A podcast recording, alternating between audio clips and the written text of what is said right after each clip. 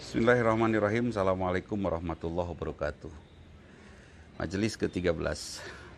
Sahabat, kita masih berdiam diri, menjaga diri di rumah. Menjaga hubungan antar kita. Soliter kita adalah solider kita. Ya, kita coba pahami itu dan uh, kecuali ke rumah Allah. Kalau buat saya, ya secara pribadi ke rumah Allah tetap ya salat di sana karena Allah pasti menjamin untuk itu. Majelis talim di lapangan janganlah. Majelis talim di tempat di rumah-rumah janganlah. Kalau ke masjid untuk sholat ya. Insya Allah Allah menjaga. Ada apa dengan majelis yang ke-13 melanjutkan kemarin orang-orang yang bertakwa adalah orang yang merindukan ridho Allah dan khawatir mendapatkan murka Allah. Di antaranya wa mimma rozaknahum yunfikun. Mereka tahu dari mana mereka dapat rizki dapat rizki dari Allah. Rizki adalah semua anugerah Allah. Hidung, mata, telinga, uang, harta, makanan itu anugerah Allah. Kemudian dia akan menjadi milik kita kalau kita sudah infakkan, sudah sodakohkan. Wa mimma rozaknahum yunfikun. Kita keluarkan. Artinya harta itu kalau harta ya, harta itu akan menjadi milik kita dan akan kita cairkan di akhirat nanti di surga nanti. Mudah-mudahan kita bisa mencairkan harta kita di surga nanti dengan sodako-sodako kita hari ini.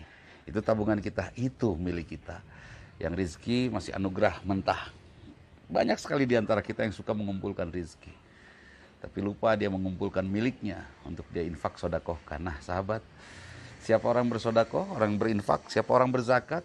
Tentu kalau zakat itu satu tahun satu kali dengan jumlah yang sudah diukur ya sudah diukur dua setengah persen dari sekian kalau tanyakan kepada ustadz masing-masing kalau infak itu satu tahun satu kali wajib bebas jumlahnya. Ya. Kalau sodako bebas kapan saja. Sunat hukumnya. Infak wajib, zakat wajib. Orang-orang yang tidak lagi menjadikan harta sebagai sesuatu yang utama dalam perjalanan hidupnya, dia akan mudah memuliakan Allah. Dia akan mudah memuliakan Allah dan dia akan tempatkan Allah sebagai sesuatu yang tertinggi dalam jiwanya. Ketika kita tahu bahwa Allah yang maha mulia, kita pun akan bisa memuliakan semua hamba-hamba Allah. Ya. Siapa manusia yang paling berperi kemanusiaan? Manusia yang rajin, orang yang rajin, yang rajin mengeluarkan zakat infak sodako di antaranya mereka adalah orang-orang yang paling bisa memuliakan kemuliaan hamba-hamba Allah. Dia akan sangat berperi kemanusiaan. Ya.